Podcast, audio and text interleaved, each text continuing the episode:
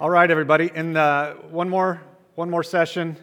So we will um, in this one we'll think together about what we're calling their place. So what we mean is first first talk we're considering this specific local church, what we're about.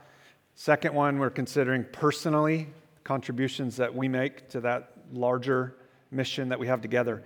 And then in the last one, we want to think about the need for um, more churches in other places and the role that this church ought to play um, in that. Now, that might seem like a, sort of an odd thing to say. If I put it in a, in a, in a sentence, churches help churches. That should just be normal. Churches help churches. Now, that might seem uh, like, for many Christians, a rather odd thing to say that churches ought to help churches. And the reason that's odd, the reasons that's odd, there's probably many of them, but I was thinking of two in particular. There's two common problems. Number one, the problem of, of competition. Uh, unfortunately, uh, churches are often competitive toward other churches. Um, there is, uh, compared to other parts of the country, there's relatively little of that here. Um, however, it does still exist. And so um, churches can feel like a weird, bizarre jealousy that my church is supposed to be the best one and better than the next one down the street. Um, and it, that's super disgusting and ugly and unhealthy. Uh, a second problem is uh, the problem of, of sort of an isolationism. And what I mean by that is um, every church, frankly, it doesn't matter the size, the budget, the denomination or lack of denomination. Every church has enough internal stuff they've got to deal with that you can just be self absorbed and self consumed. And that can cause sort of a, um, there can be legitimate struggle to meet the legitimate needs in, a, in every single local church. There's always a need for more workers in a particular ministry area, more money to do a particular thing, um, more people needed to handle a particular problem. That's true. It does not matter how many dozens of people or thousands of people are present. That doesn't ever change.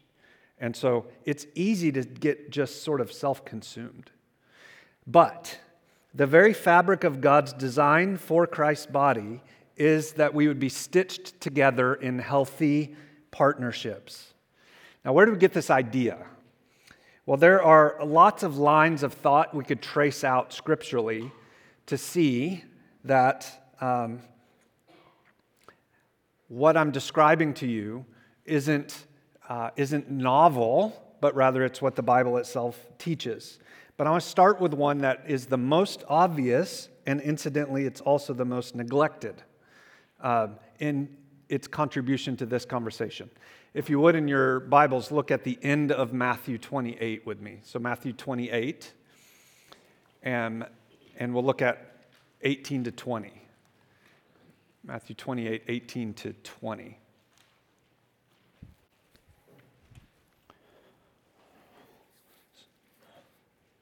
So, if you've been around church at all, familiar with the Bible at all, this will be a passage that you've heard.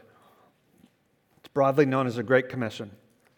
Right at the end of Jesus' life, I mean, ministry, he says this Jesus came to them, so he's lived his life, died his death, rose again and he's about to ascend to heaven. Jesus came and said to them, All authority in heaven and earth has been given to me. Go therefore and make disciples of all nations, baptizing them in the name of the Father, Son, and Holy Spirit, teaching them to observe all that I've commanded you. Lo, I'm with you always to the end of the age. And then he left. The Great Commission is often thought of um, in terms of what we might call personal evangelism, meaning, uh, as I go to my apartment complex, my condo, a friend's house, the gym, school, work, that as I'm going through the grocery store, all of life, I'm seeking to be uh, salt and light and look for opportunities to personally communicate the gospel to people in the normal stuff of everyday life. Uh, that is the way I think the majority of people today think about the Great Commission. Uh, I would submit to you that it certainly does include that. It does mean that. All of us have a unique voice because we've been filled with the Spirit, because we know the gospel, we have a unique voice that no one else has to the particular people we're around to try to articulate the gospel of Jesus Christ. And we very much ought to do that. However, the thing I would want to ask is Is there more than that meant by the Great Commission? Uh, to put that another way, when the disciples heard Jesus say, All authority in heaven and earth has been given to me, go therefore and make disciples, what was it that they heard him to be saying? Did they hear do personal evangelism? If so, did they hear only do personal evangelism? Do you understand my question? Okay, so um, what did they understand him to mean? I would submit to you that I believe they understood him to mean this make disciples. How? Well, by baptizing and teaching. Those are the means. Now, this, of course, baptizing assumes you've communicated the gospel, they've responded to it, they're evidencing and testifying of that in their baptism, and they're, then they're being taught to grow up in the faith. So, number one, he meant make disciples by means of baptizing and teaching. And number two, he meant do so through church planting and strengthening. I'm out of room. Jesus meant make disciples, baptizing them and teaching them in the context of starting and strengthening churches. That's what the disciples heard Jesus to be saying. Now, how do we know that? How do we know that that's what they understood Jesus to mean? Well, turn to the book of Acts. Look with me, if you would, at Acts chapter 1, verse 8. Who would read that one for us? Acts 1 8. Somebody just stand up.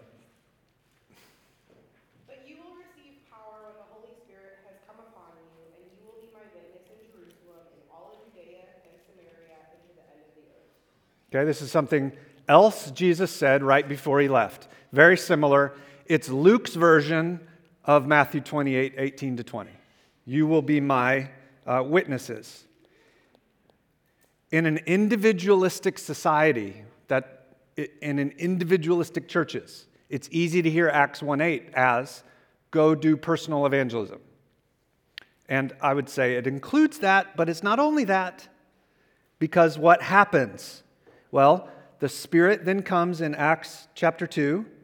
So all those who are already following Jesus in Jerusalem receive the indwelling of the Spirit. Peter then stands up and preaches the first big sermon, and the church is born. So flip to Acts 2:41. So people respond to the preaching of the gospel, and Brittany, will you do that one also? Acts 2:41.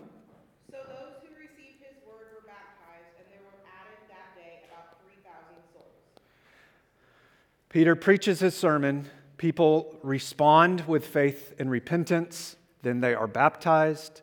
And what happens? Well, they're added. Added to what? They're, they're added to the very first church, the church of Jerusalem. And the rest of Acts is about the spread of the gospel through making disciples and planting churches. So, how do we know the disciples heard Jesus to say, go start churches and strengthen churches? Because that's what Acts is. That is the story of the, the ministry of Jesus continuing, his body, the body of Christ, continuing as the Spirit spread the gospel. Churches were born. Those churches then continued to reach their cities, and then it spread elsewhere, and the same thing happened. Now, beyond Acts, what do we have? Well, the rest of the New Testament. Who's the New Testament written to? It's written to churches and church leaders. Why? Because that's what everybody understood Jesus to be saying in Matthew 28. The center of what I'm going to do is going to be done through the body of Christ, the people of God. So, the big idea from this session of what I'm trying to kind of persuade you towards is that God's design is that churches would labor in love to help other churches. God's design is that churches would labor in love to help other churches. So we're trying to highlight that in our, in our new proposed purpose statement a church family making disciples and helping churches for the worship and glory of God. So, how does, how does a church help another church? How, practically, what does that mean? and what individual part could you play in it? I just want to touch on those things very briefly and uh, in the next 30 minutes or so, and then we'll spend the last 15 minutes or so praying about this together. At the macro level, there's four kinds of help that churches can provide other churches. Uh, number one, we can help by starting new churches.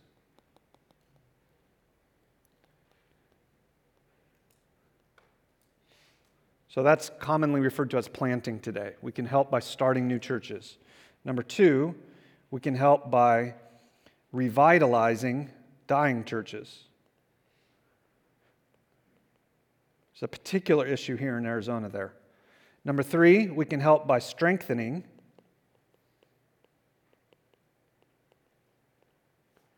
struggling churches. And number four, we can partner or partnering with healthy churches.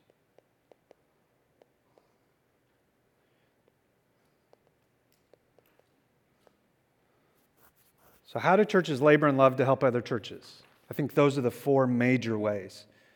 We help by starting new ones, by revitalizing dying ones, by strengthening the struggling ones, by partnering with healthy ones. Uh, my youngest brother is named Chris, and he pastors a church called Whitten Avenue Bible Church. It's about 15 to 20 minutes northeast of here. And he puts it like this Churches must care for and sacrifice to see other churches thrive because we prioritize kingdom growth over empire building. We prioritize kingdom growth over empire building. We want to focus on how can we as the Lord is maturing us, help other people rather than how do we make sure we and only we succeed. God's work is bigger than one local church, and maturing Christians care about gospel prog- progress in other churches. Now, before we kind of um, go into those four things a little bit, just a little bit of detail on them. Um, before we talk about the how of helping churches, I want to make sure that you're convinced this is biblical, not just sort of sexy. So I want you to feel convicted that the Bible says we're supposed to do this, not just it sounds good. And so uh, let me give you four pieces of evidence very briefly that in addition to Matthew 28, and addition to Acts 1 8, in addition to the movement of the gospel, starting churches in Acts, in addition to the fact that all the rest of the New Testament is written to churches and pastors. What, what are other lines of evidence? Let me give you four. Number one, uh, think about the greetings that we find in the epistles. Uh, it's, it's pretty clear in places like Romans 16, 1 Corinthians 16, Ephesians 1, Colossians 1, that there was, in early Christianity, there was a mutual love and concern for each other beyond just one local church. And um, there was a awareness of names and uh, a blessing of one to another. Uh, that seems to communicate that there wasn't an isolationism. There wasn't a self consumption in one specific place.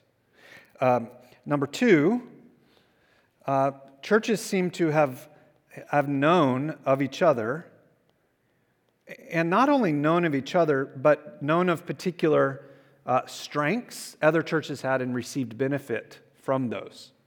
So, a couple of examples of this. First Thessalonians 1 7 says, You, meaning the church in Thessalonica, became an example to all believers in Macedonia and Achaia. That, that one church was an example to all the other churches. There, there was a sense in which the other churches were looking to that church as an example. Later in the same letter, the next chapter, for you, brothers, became imitators of churches of God in Christ Jesus that are in Judea. So, how did the church in Thessalonica become an example to the churches in Macedonia and Achaia? Well, it's because they received benefit, blessing, modeling from the churches that are in Judea. There was a connectivity in a world that didn't have iPhones, where like you, you, you had to write stuff down and carry it on a horse. Can you imagine that? There was no tweeting. Uh, Second Thessalonians chapter 1 Therefore, we ourselves boast about you in the churches of God for your steadfastness and faith in your persecutions and in the afflictions that you are enduring. Um, it's very clear in the New Testament that church life for the early Christians wasn't something merely on Sunday morning, but as Hansley said, it spills out into your home, it spills out into the rest of your life, and you're concerned about uh, Christians in other places. That seems very, very evident that they knew of each other and received benefit from one another. Two more. Number three, uh, there is a huge emphasis in the New Testament on a particular kind of ministry, and it was a focus on famine relief. Paul invested uh, tremendous effort in helping Gentile churches who had received the gospel from the church in Jerusalem to raise money over an extended period of time to send it back to the city of Jerusalem, to the church in Jerusalem, to help and strengthen them in the famine that they faced. And it, it was because of he was, he was aiming to communicate a spiritual reality. You are, you, you are sort of our, our fathers and mothers in the faith, Christians from Jerusalem. And now you, you are really hurting physically for food. And there's not means through which you can have enough resources to take care of it. And so we who have received spiritual benefit from you and the rest of the world are sending back that you might receive physical benefit which would have encouraged them spiritually. This was a major focus in the latter third of Paul's life. And it communicated the unity of Jew and Gentile in the Big C universal church. There was a concern, a connectivity there. Um, finally, number four, um, I'd encourage you to just sometimes read Acts really carefully. And you'll, you'll find just how centered it is on the continued work of Jesus Christ through his body, the body of Christ.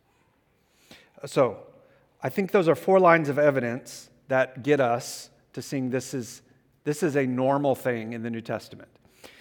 In our remaining few minutes, I want to try to answer two questions. Um, number one, is there a need? Is there a need for churches to help churches? And number two, um, how? How would we go about this labor of love? Is there a need, and how would we go about it? Uh, for the sake of time, in terms of the first one, need, let's think about Arizona primarily. Uh, there, there is an urgent need in Arizona to start, revitalize, support, and strengthen churches. And let me try to very briefly persuade you of that. Did you know that a report came out recently that, that said Maricopa County is the fastest growing county in the United States? Did you know that that same report said the same thing last year and the year before that?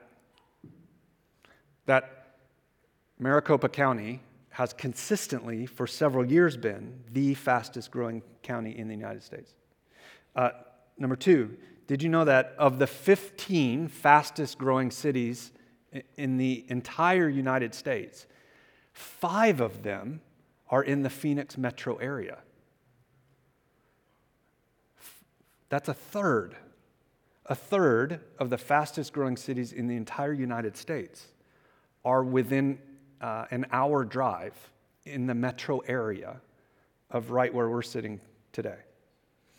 Um, a study done by the Census Bureau and another done by the New York Times says that between 2010 and 2020, Phoenix, the city of Phoenix, grew by 262,000 people. So I'm not talking about Goodyear, um, Tempe, but Phoenix itself. Phoenix grew by a quarter of a million people. It had the largest absolute increase in population of any city in the United States over that decade. And that's in 2020, so pre COVID. What's happened since COVID? Well, how many thousands of people have fled just California to come here in the last three years? So there's a enormous swell of people coming to the valley. Um, think about our own town. How, how many things are, we can't go this way anymore, so we're going this way. How many, how many built, when I moved here 14 years ago, there were two high rise structures in Tempe. They were these apartments, um, I don't remember what those are called now. The big, the big towers over here, and they were nothing but steel that had been erected and then sat empty for years. Because when the economy popped, the man that owed them, the man that owned them went bankrupt and he hung himself and no one had the resources through which to finish them off. How many things have been built since then? How many things are being built right now around us? The area is just absolutely exploding. Okay? So there are more and more and more and more and more and more people coming here to Arizona, to the valley. How about churches? Are we keeping up with that growth? Well, all the major groups that do polling show that even prior to the pandemic, some say hundreds, others say thousands of churches, relative to the number being planted, are closing. So we're losing conservatively hundreds, more aggressively thousands more churches every year than we're starting. Anecdotally, I'd tell you, and I don't think I should say who said this, but I was two weeks ago having lunch with a major, um, a major denominational leader over the whole state of Arizona, who a fo- his phone rang over lunch. He looked at it and he said,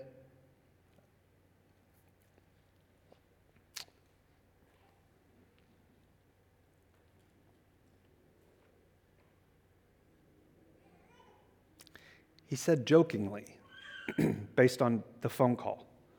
Um, well, that wasn't a call about a church closing. And in fact, no Southern Baptist church has closed in Arizona today, but it's only noon. He, he, he said it as though I'm getting these calls every day. And when my phone rings, it's what I'm expecting. That broke my heart.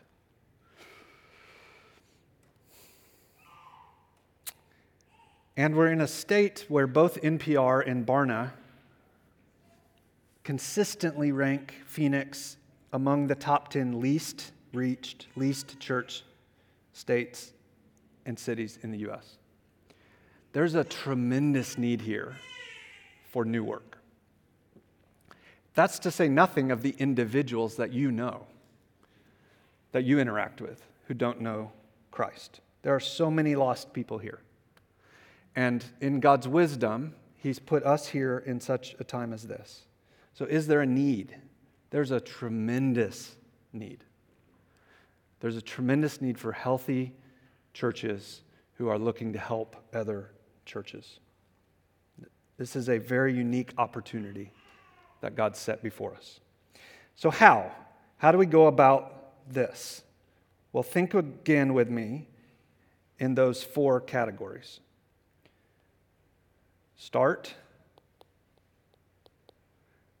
uh, revitalize, strengthen,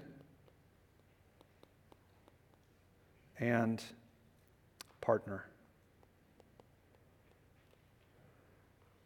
As we try to think about how do we help other churches, how do we labor in love, those are the four categories, really, we can put these in.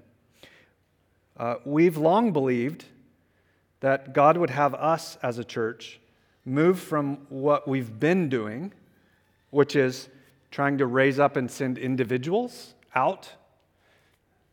Again, that could be a, a lay person who's never going to work on a church staff as far as they know, never going to be a pastor, but they're going thoughtfully to become a member of and help another church.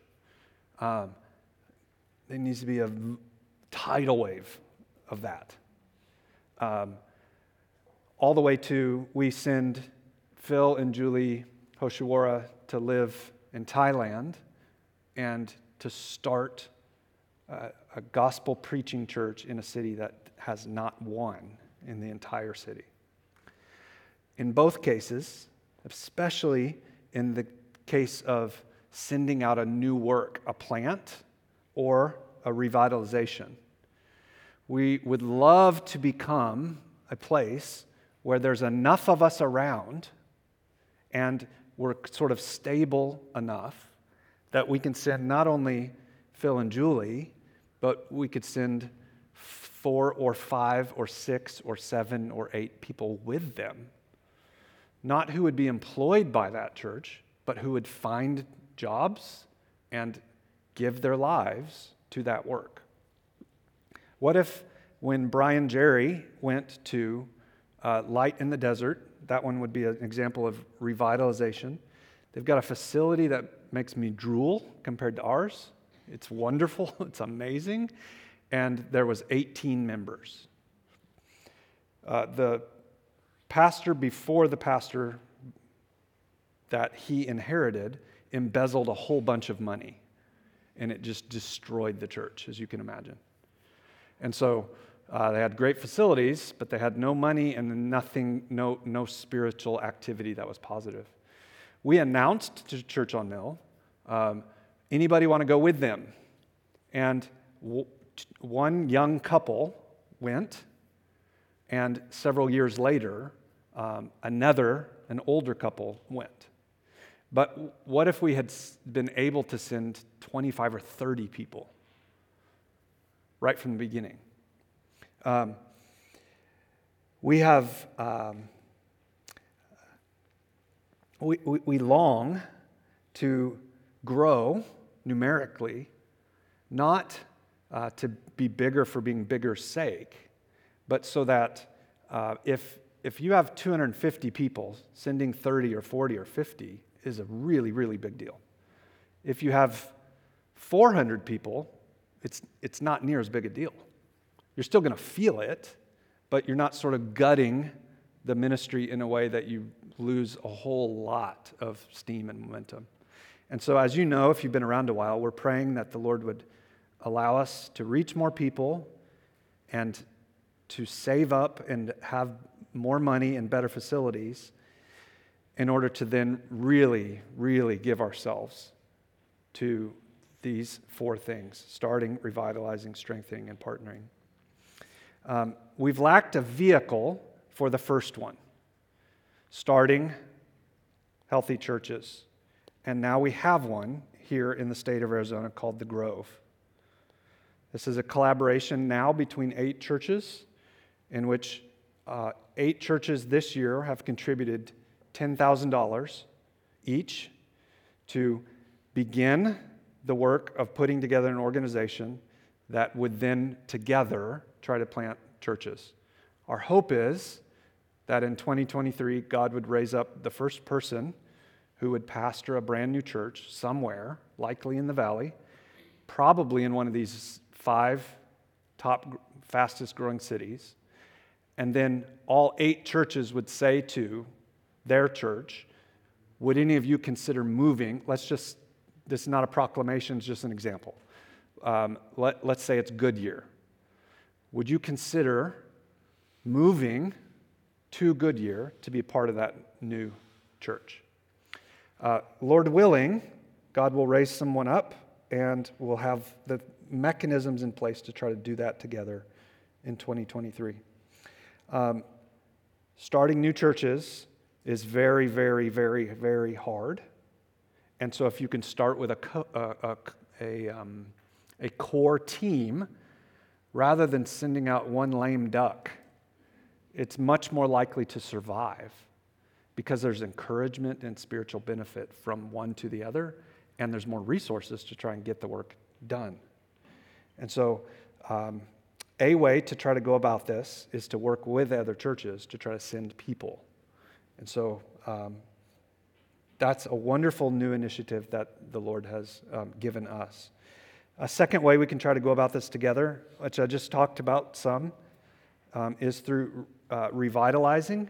One way we can try to revitalize is uh, through the residency program, ra- raising up people who know how to help pastor churches and can help turn them around. But it might be that um, the Lord would want uh, you, when you leave here, to try to join a church in which there is a leader that or leaders that you respect and who um, are committed to the scriptures. Um, but the church itself is really, really, really just prying the coffin open and is about to climb in. Um, that is the majority of Southern Baptist churches in the state of Arizona. Maybe the Lord would have you go join one of those kind of places. You don't want to do that if there's not a, a, a leader who's healthy, because you put your own spiritual self at risk then. But if, if there's a good leader and it's just new and that work hasn't been very far down the road yet, maybe the Lord have you join somewhere like that. We want to work hard at this together in ways that we already have, but see even more happen. Um, a third way we can go about this together is through strengthening struggling churches. Um, think about uh, the way we pray together on Sunday mornings. Think about trying to send members thoughtfully when they move to other places. Uh, think about our partnership with Phoenix Seminary and Simeon Trust and uh, the way you serve and give to those and welcome new people in. Um, one of the really cool things God's doing right now in terms of strengthening other churches is sort of through the back door. So, Christian Challenge is um, a, uh, a, a local ministry in that it's, it's our vehicle, it's sort of the, the, the branding on our collegiate ministry. But there's, uh, how many are there now? Do you know? Any of you work with? How many sites? Do you know, Brandon? Yeah. Yeah. It, it's, it's somewhere between 10 and 20, isn't it? Okay. So there are, um, l- let's just say middle of the road, 15. There are 15 other churches around the state of Arizona that have a Christian Challenge chapter. And um, not all of them, but a lot of those churches, I would put in the category of they, they're struggling churches and they need strengthening. And one way they're trying to do that is let's get some young blood in because that makes things exciting. Rather than thinking uh, we need to get deeper into the gospel in Christ and He'll give us life.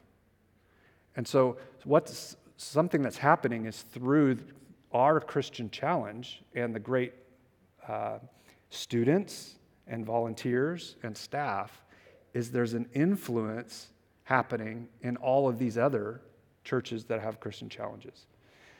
So it's, it's a little bit um, covert but there's a modeling happening that's blessing other places. I think it's one of the coolest, neatest things happening right now. So that's a way, to, that's a way we're strengthening other churches. Finally, um, we want to be careful to say uh, it's not like we've got everything figured out. We, we need other people who have the same theology, the same kind of philosophy of ministry, who we're closely connected to, because we'll receive benefit from them because they'll be good at things we're not, and we'll learn and grow from them. So, um, at a kind of macro level, when we mean we want to be a church family, uh, making disciples, and helping churches, this is what we mean. That there would be a connectivity in these kinds of ways. And it may feel rather distant from the, the individual member in the individual chair, but it's, but it's really not at all. Um, each of you are a part of this if this is uh, your church. And I would encourage you to consider um, how might God have you lean in in that even more in the days and weeks and months and years ahead. Um, in closing, uh, God's design is that churches would labor in love to help other churches. And you're involved by praying, by giving, by growing, by considering going yourself. And in this particular church, you're especially involved by investing in students and scholars who are in this church for a while, but the majority of whom won't be here long, long, long term. And our, those of us who stay, and it's, uh, on Wednesday night, I met with a member who's been here about the same amount of time as I have. And she said, um, almost, there are very few people here who were here when I started. And there's a sense in which there's some grief about that because of the relationships that she had built. I get that. It can feel here like you're, you're hugging people in a parade, They're just passing by. And it can cause, if you're not careful, some fatigue of why, why work at it? They're, they're, they're just going to leave. Um, and I would just encourage you to say um, stagnant water gets putrid, but a flowing stream brings constant health. We have a very unique blessing in that the Lord's constantly bringing more people into sort of a, a, um, a glorious, loving mess. And they mature and they help us mature. And then many of them move on. And there is a little fatigue that can come from I'm just constantly meeting new people. But consider the alternative. It's nobody ever new is around.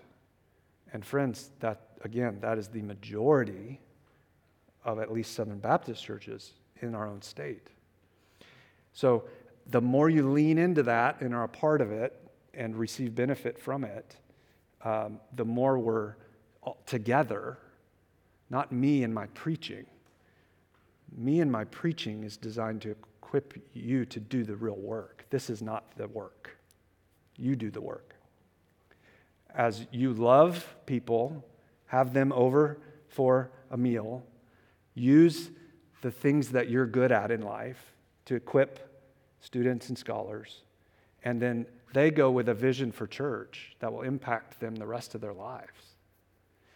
Imagine, I can imagine in heaven all the people with the serving gifts who are part of this church and who stay put.